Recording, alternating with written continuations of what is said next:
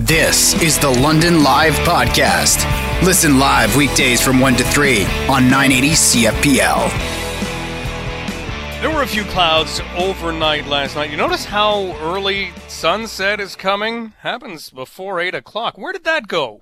Wasn't it daylight until 10 just two days ago? Weird. But we've had some good looks at the moon because it's been fairly clear. When you look at the moon, what do you notice about it? What do you find? It's not made of green cheese, so you don't notice that. You notice, especially if you're using a telescope, that it has all of these craters on it. Impact craters.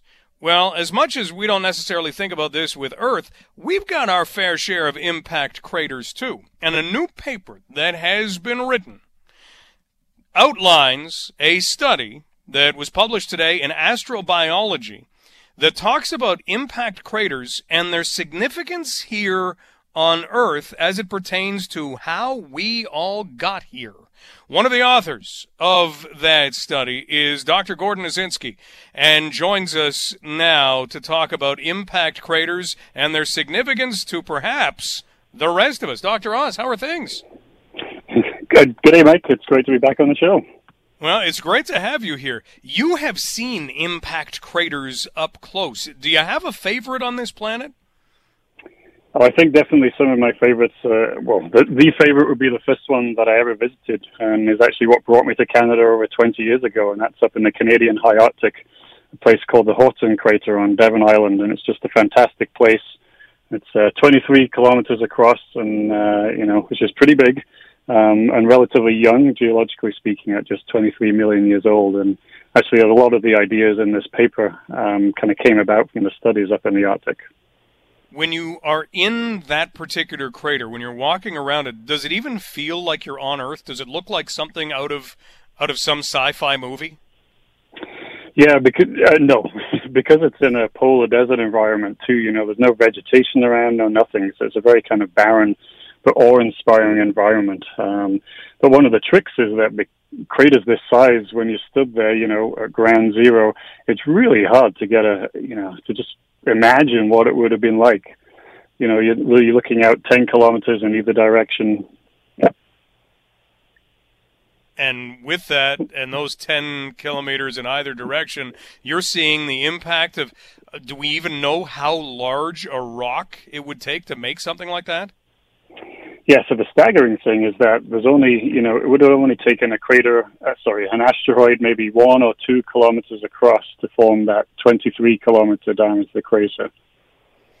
Whew. Okay, well then let's talk about some of the significance of that because we don't really want to be on Earth when it gets hit by an asteroid or a meteor uh, or meteor. Help us understand: meteor or meteorite? Which one hits the ground? Yeah, sorry, uh, I was having a bit of feedback there, so I just switched to my phone. Um, oh, sorry. Oh, no, so hopefully you can hear me okay now. Absolutely. Yeah, so you know, picture an asteroid one or two kilometers across, hurtling towards Earth uh, faster than you know uh, a sniper's rifle, faster than anything we can manage here on Earth. And probably the first thing you think about is not a particularly positive thing. And so, you know, these kinds of events led to the extinction of the dinosaurs and uh, you know, 65 million years ago. So in this paper, we want to focus on the positive. Um, we've kind of shown that after craters form, they could have been ideal cradles for the origin of life on Earth, and this kind of leads to you know other planets such as Mars, where craters are also really abundant too. Okay, let's connect some of the dots then. We're talking with Dr. Gordon Osinski from Western University about something that was published today, a new study in astrobiology about impact craters and what those could contain. So you've just hinted that these impact craters could be a great place for life to have started on Earth. How do we get from a great big rock that can do a lot of damage to the Earth to, hey, guess what? Babies. Yes, it, it's a pretty surprising, isn't it? And um, maybe not something you would expect. And so, if we start at the beginning, um, you know, all life on Earth is carbon based. And so, how do we get those actually building blocks here to Earth in the first place, you know, four and a half billion years ago? Um, so, what we do in this paper is kind of review the idea that a lot of the essential elements for life could have either been delivered by comets and asteroids or actually produced by them as they pass through the atmosphere in really kind of complex reactions. So you have the building blocks, but then, you know, the environment. And still one of the key places on Earth we think life may have originated is what we call hydrothermal systems, which comes from a couple of Greek words, heat and water. So anywhere on Earth, and if you picture Yellowstone or New Zealand where you've got kind of hot springs and geysers, um, we know that life thrives in those kind of hot springs. And uh, active springs today are in these volcanically active regions, again, such as like Yellowstone and Iceland. Um, but what we've shown in uh, this paper and a series of other papers is that craters, probably most craters on Earth and on Mars over a certain size of only a few kilometers, could also have generated these hydrothermal systems, you know, providing these great environments for life to originate and then it kind of forms from there. Now, one of the challenges you probably have is proving this. Is there any way to prove this, or does it remain a theory because of millions of years of rock forming over rock? For sure. You know, we I don't think we will ever know where and when life originated on Earth because we've essentially lost all the rock records from the first half a billion years of Earth's history where we think life originated. Um, you know, because of plate tectonics, erosion, volcanism, that record doesn't exist. Um, but you know, maybe on Mars.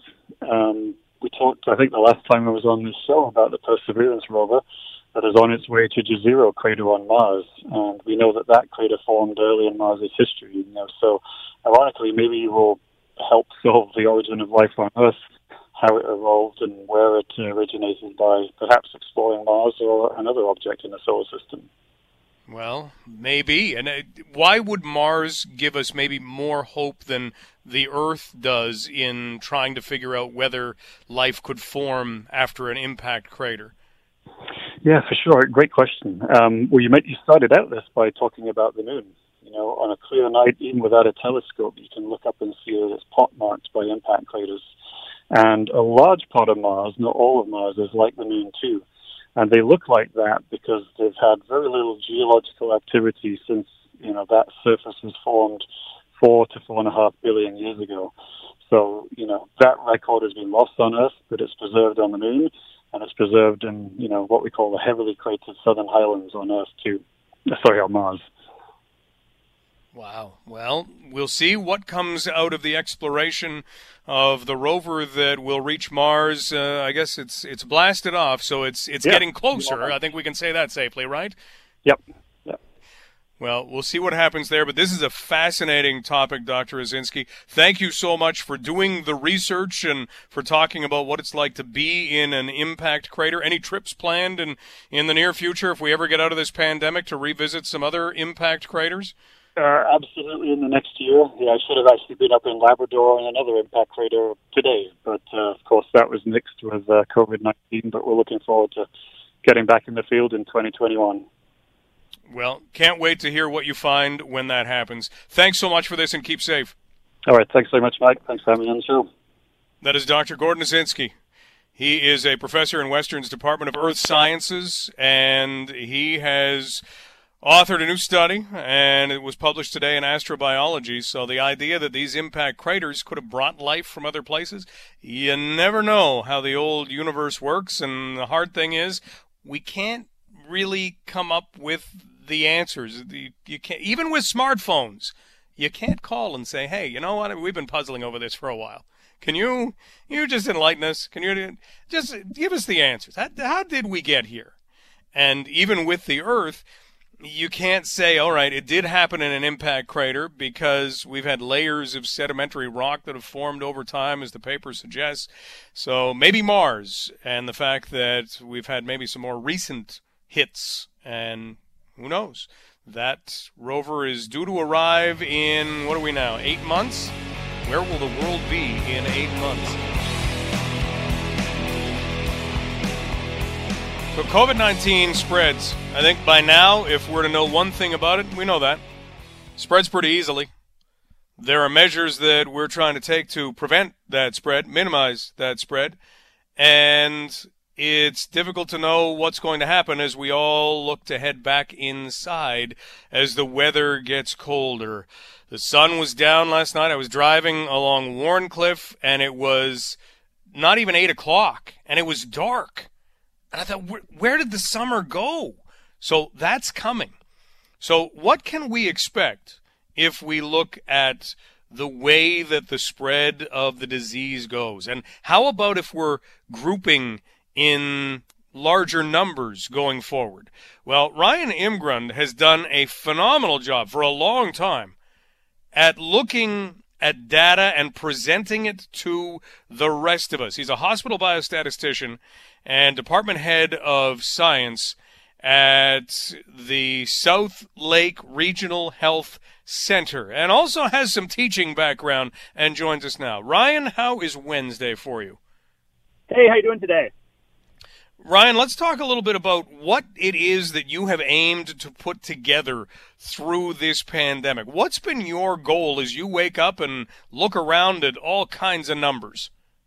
Yeah, so really, my goal is to make sure people understand their own risk whenever they are going about their daily activities, whether it's returning back to somewhat normal or whether it's going back to work, school, or any other place like that.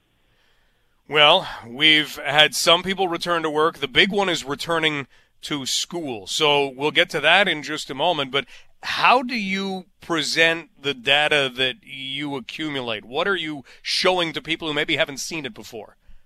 Yeah. So one of the things that has got the best feedback so far has been a risk assessment. So basically, what it shows is that in your region, what the chance is that you have of encountering someone with COVID 19 in a group size of, let's say, 10, 20, 30, 40, 50, whatever it may be. So, if we're to look at Middlesex, London, for example, if we have a group of 10 people, how high is our risk of one of them actually having it? Very, very low right now. Actually, Middlesex, London has been doing fantastic recently. Um, very, very few uh, like cases this last little bit. Um, and the, the chance rate now um, is just above 0% in a the group of 10 for Middlesex London. So it's not that high. Okay, so if we start to bump that number up a little bit, where do we find a point at which we say, "Ooh, that that kind of looks a little dangerous"? How many people do we have to put together? That's a really good question. I think one of the things that you've got to keep in mind is it is it really depends on what your exposure is. If you are around someone indoors, not physically distanced, and you're not actually masked up, that number should become much smaller that you should be worried. Whereas if you're outside, you're physically distanced, you're wearing a mask, you don't have to be as worried about that number in that situation. Okay. And in Middlesex, London, if we look at your data, even if we have a group of 100 people, you have a 1% chance of encountering somebody who has COVID 19. Even if it's 500, you have a 4.8% chance. If you look at those numbers, how do we interpret them statistically? Because I know it's easy for us to say, oh, well, 1% and 4.8%, those are low numbers. But what should we know about those numbers? Yeah. The one thing that I kind of look at is that value of around 5%. Like the one thing that we have to keep in mind is not every single time that we encounter someone who has COVID-19 will it actually be passed on to us. But if we encounter 500 people and we have that 5% chance of encountering with someone with COVID-19, if we're very close to them, um, about one of every 10 times, we would actually get that infection from that other individual. And that 5% value, it worries me because it does roughly trans- uh, translate into a 0.5% chance of actually getting COVID-19 or basically one in, uh, you know, like 200 chance.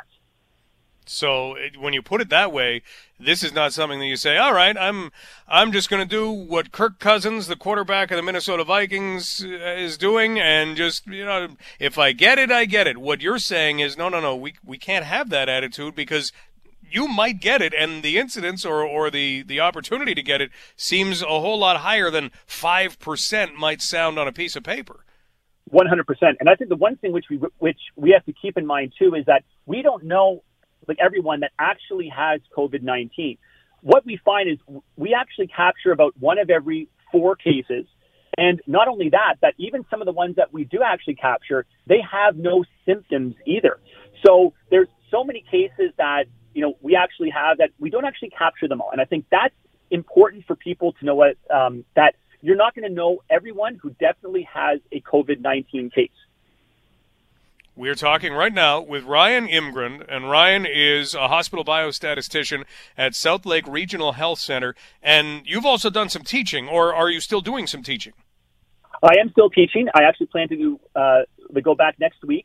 Um, I'm in a like designated school board, which is in an urban center school board where high school students return and they have classes of 15 or less. So, knowing what you do because you study the data so closely, getting ready to go back and teach high school students, Ryan, how do you feel? I'm not worried myself because I have a the class size of 15. I'm in a very large science classroom. It is a well ventilated science classroom. I have no worries myself. My biggest worries are in some of the non-urban centers where we have high school students returning in the classes of 30 or 35 students where they're masked, but they're not going to be distant. They're going to be moving throughout the school. They're going to be like eating inside of classrooms. So even though I'm not worried myself, it doesn't mean that it's that low of a risk everywhere else too. How would you like to see things done so that the data would support things being safe? Would it be, as everyone seems to be asking for, smaller class sizes? Is that is that a big key component that's being missed right now in your mind? It, it is a huge, huge component. And I think that's one of the reasons why I feel safe is because there, will only be 15 students in the like class that I'm actually in, and they're also masked. I'm really worried in that whole JK through grade three cohort where they're not masked, they're not physically distant. Um, and then when you get to that grade four through eight, they're not going to be physically distant, but they are masked. So you've got kind of levels of safety in the schools, but they're still being taught by the exact same teachers who will be susceptible to this, and also students who are able to bring COVID 19 home.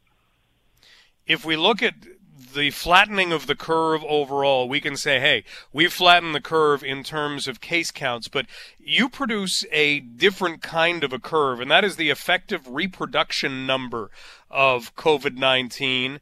And that seems to be something that, if you look at the graph, has risen a little bit. Can you help us understand what that represents and what the rise represents?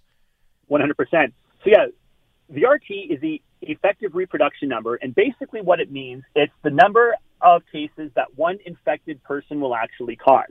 So if the RT value was one, it means that one person that's infected is going to cause one more case. If that happened forever, that means that we would kind of like plateau with how many daily cases we see now. Initially, the RT was around 2.8. Now that may not sound like a lot, but that means in the span of like you know, one month, you're going from you know five daily cases to you know 1,000 daily cases if it stays above one for a very very long period of time. So really, what we want is we want that value low, preferably 0.7 or less for a very, very long period of time, and then we can really kick these cases down. What we're seeing though is since about August 4th, it's been above one every single day since August 4th. Now it's not significantly above one. It's between, you know, one to 1.15, but it's still enough that we're not seeing those low case counts anymore of 50 cases in Ontario per day. We're now up to, you know, 120, 130, 140 cases a day.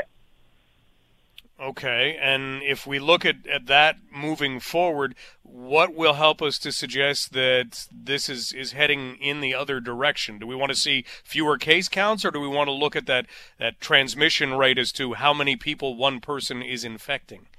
It's a the combination of everything. You want to keep the weekly cases per 100,000 people low, but you also want to keep the RT value low as well. If you have a low weekly case count, and you have an RT of, you know, one, it's not a bad thing because that one case will lead to one more weekly case, which will lead to one weekly case, and you'll be stuck there. The issue becomes if you've got 15 weekly cases per 100,000 people and you've got that RT of one, it means that we will forever see 15 weekly cases per 100,000 people. That's not going to change. Well, Ryan, keep up the amazing work because this is something that really helps to put things into perspective. Ryan is a great follow on Twitter, and you can find him on Twitter at Imgrund, which is at I M G R U N D. Easy as that. Ryan, be safe going back to school, and thanks again for all of the information that you're providing on a daily basis. How long does this take you to put together? Um, I've got it down now that it takes about 30 minutes every night. Um, but at the start, I mean, set, setting up these models took a really, really long time to do. well, thanks for doing it because it puts some visuals to something that we can't seem to get our heads around in terms of all of the changing and all the numbers that comes at us. So you've made it a whole lot easier. Be safe and thanks for the time today. Same you. You take it easy. Bye. That's Ryan Imgrund. And Ryan is a high school teacher. He's also a hospital biostatistician and the department head of science at the South Lake Regional Healthcare Center. And as he looks at it, we are seeing a bit of a rise in terms of how many people are being infected by somebody who is infected. And as much as you look at the low numbers that we have produced, they're very good, as he said, but that transmission rate is still there. And so if you're in a group that is fairly large or if you allow your bubble to expand, and this is not, okay, well, I haven't been to a party with 150 people, so I'm okay. No, it's who is your housemate going to see, whether it's a family member or a roommate or whatever. Who are they seeing? How big is their bubble? And then those people, how big is their bubble? And that's about to change in a big way as kids go back to school. Because they can talk about cohorts all they want. I want to see how these work. How do you tell someone who's eight years old who doesn't have parents who are taking them aside saying, You realize we're in a pandemic here? There are going to be eight year olds who go back to school. I guarantee it. They go back to school. They have no idea that we're in a pandemic. Because I still see people in their behavior on the street, and I wonder, do you have any idea that we are in a pandemic? Do you have any clue whatsoever? It's happened more and more now that we've gotten a dog. You're out for a walk with the dog, people just come flying over, pick up the dog. Who are you? I don't know who you are. Don't touch my dog. In Ontario, we've talked about it a lot today. We're able to watch and see. Okay, you're doing that, and how's that going? Okay, we'll uh, we'll see how we're going to do things, and you watch it play out. In a world where precedent is hard to come by in a pandemic, we have some. And some more is being established if we're thinking major junior hockey and whether or not the Ontario Hockey League can get itself going in December. That is the plan. And that plan is being made a whole lot more optimistic by what's happening in the QMJHL right now because they are at training camp and they are planning to begin their season, their regular season, in a couple of weeks. Willy Palov is a sports reporter with the Halifax Chronicle Herald and has done a fantastic job for years covering the QMJHL and joins us on London Live. Willy, thanks for taking the time for us. Oh, yeah, anytime. Nice talking to you. Okay, let's see. This is all true, right? This has not been some kind of virtual online. The QMJHL is coming, but it's actually NHL 20 games played on screens. There are actual players at actual training camps right now.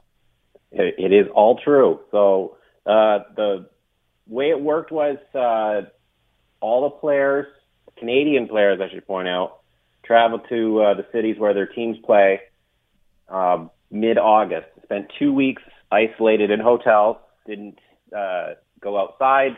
Had meals delivered there. Full quarantine.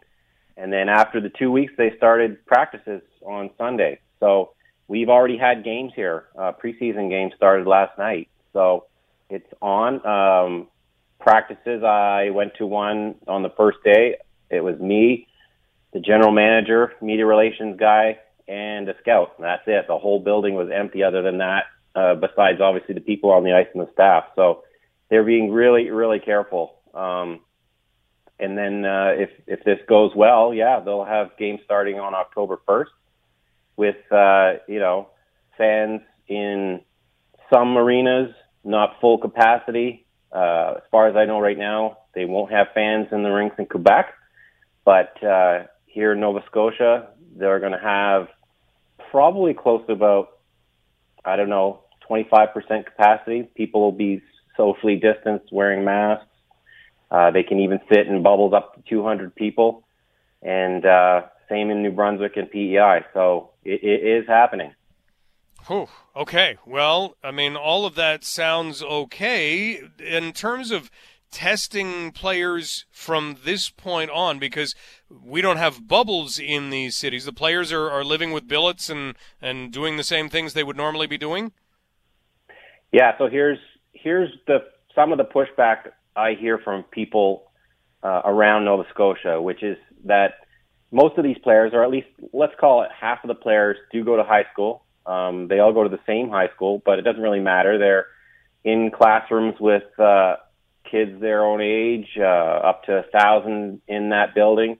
Um, and our whole return to school is, is another conversation. But uh, I think the approach was that um, if we can have kids in school, then we can have kids playing hockey. And then I think the rest of the province is on hold for whether all of minor hockey, soccer, basketball, the rest of the team sports can all return too. So we're at a real sort of inflection point here, and uh, the next week or two weeks, uh, we're going to be all watching carefully for a bunch of different reasons.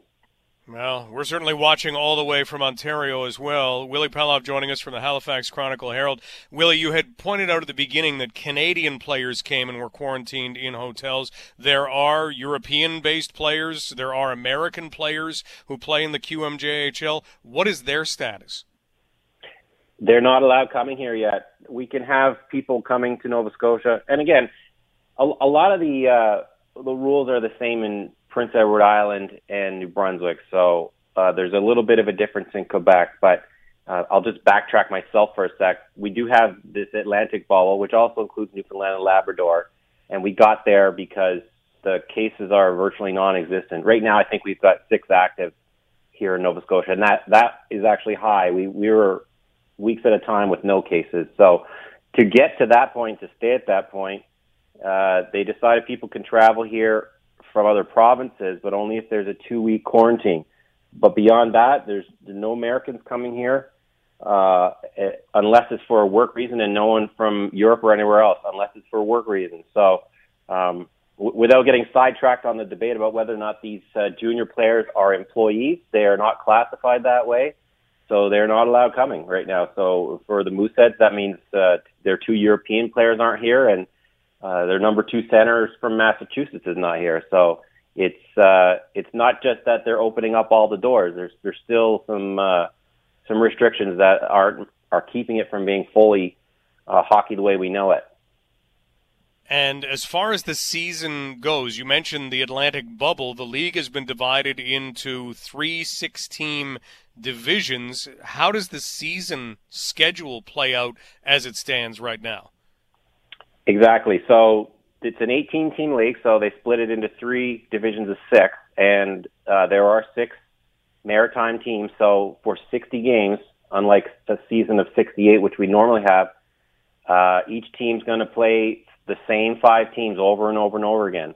And the same's going to happen up in Quebec, where it's divided geographically. So there's six teams that are basically in the western or northern part of Quebec uh, against each other, and then uh, six over in the middle and in the east. It's not perfect because obviously the geography doesn't completely lend itself to that, but I suppose that's how they they made it safer, and they also decided by doing that, it's going to help a lot with the travel. Um, you, you take the Mooseheads here in Halifax as an example. Well, they're not going to be taking that uh, six or seven day trip to play three teams, uh, you know, let's say Gatineau, Rouyn-Noranda, and Val-d'Or, hours and hours and hours away, uh, hotel stays, meals, everything else, all those other expenses that go with that kind of trip. So most games or a lot of games, they can go up and back in the same day. So, uh, with, with limited amount of revenue coming in for fans, uh, it, it's really the only way to keep it afloat. Well, I mean, it's it is at least encouraging to know that it is beginning. As a final question, Willy, we're talking with Willy Palov from the Halifax Chronicle Herald. Uh, how about testing for the players? Are they subjected to any daily testing or routine testing? As far as I know, no. But uh, again, here in Halifax or Nova Scotia, we have pretty pretty good access to testing anytime. So I suppose now that these players have all quarantined or are the ones who are already here and live here uh, are just going to abide by the same rules as the rest of us. If you if you have some symptoms or if you feel off, you you go in and get tested. The, re- the turnaround for results is really quick. Um, but uh, as we all know, the the big hurdle will come if one player or one staff member or anybody actually gets a positive. That's that's where we uh, we're going to have to watch. It's a lot different than a bubble. Uh, in a bubble, uh, they're tested as a group all the time. The NHL and NBA, all these teams, uh, the Canadian Pr- Premier League soccer is in Charlottetown. You know, they can track it that way. But everybody here is mixing with with the general population, so that's that's going to be the test. Well, we'll see how it does play out. So far, so good, which at least is encouraging. Willy, thank you so much for describing this for us.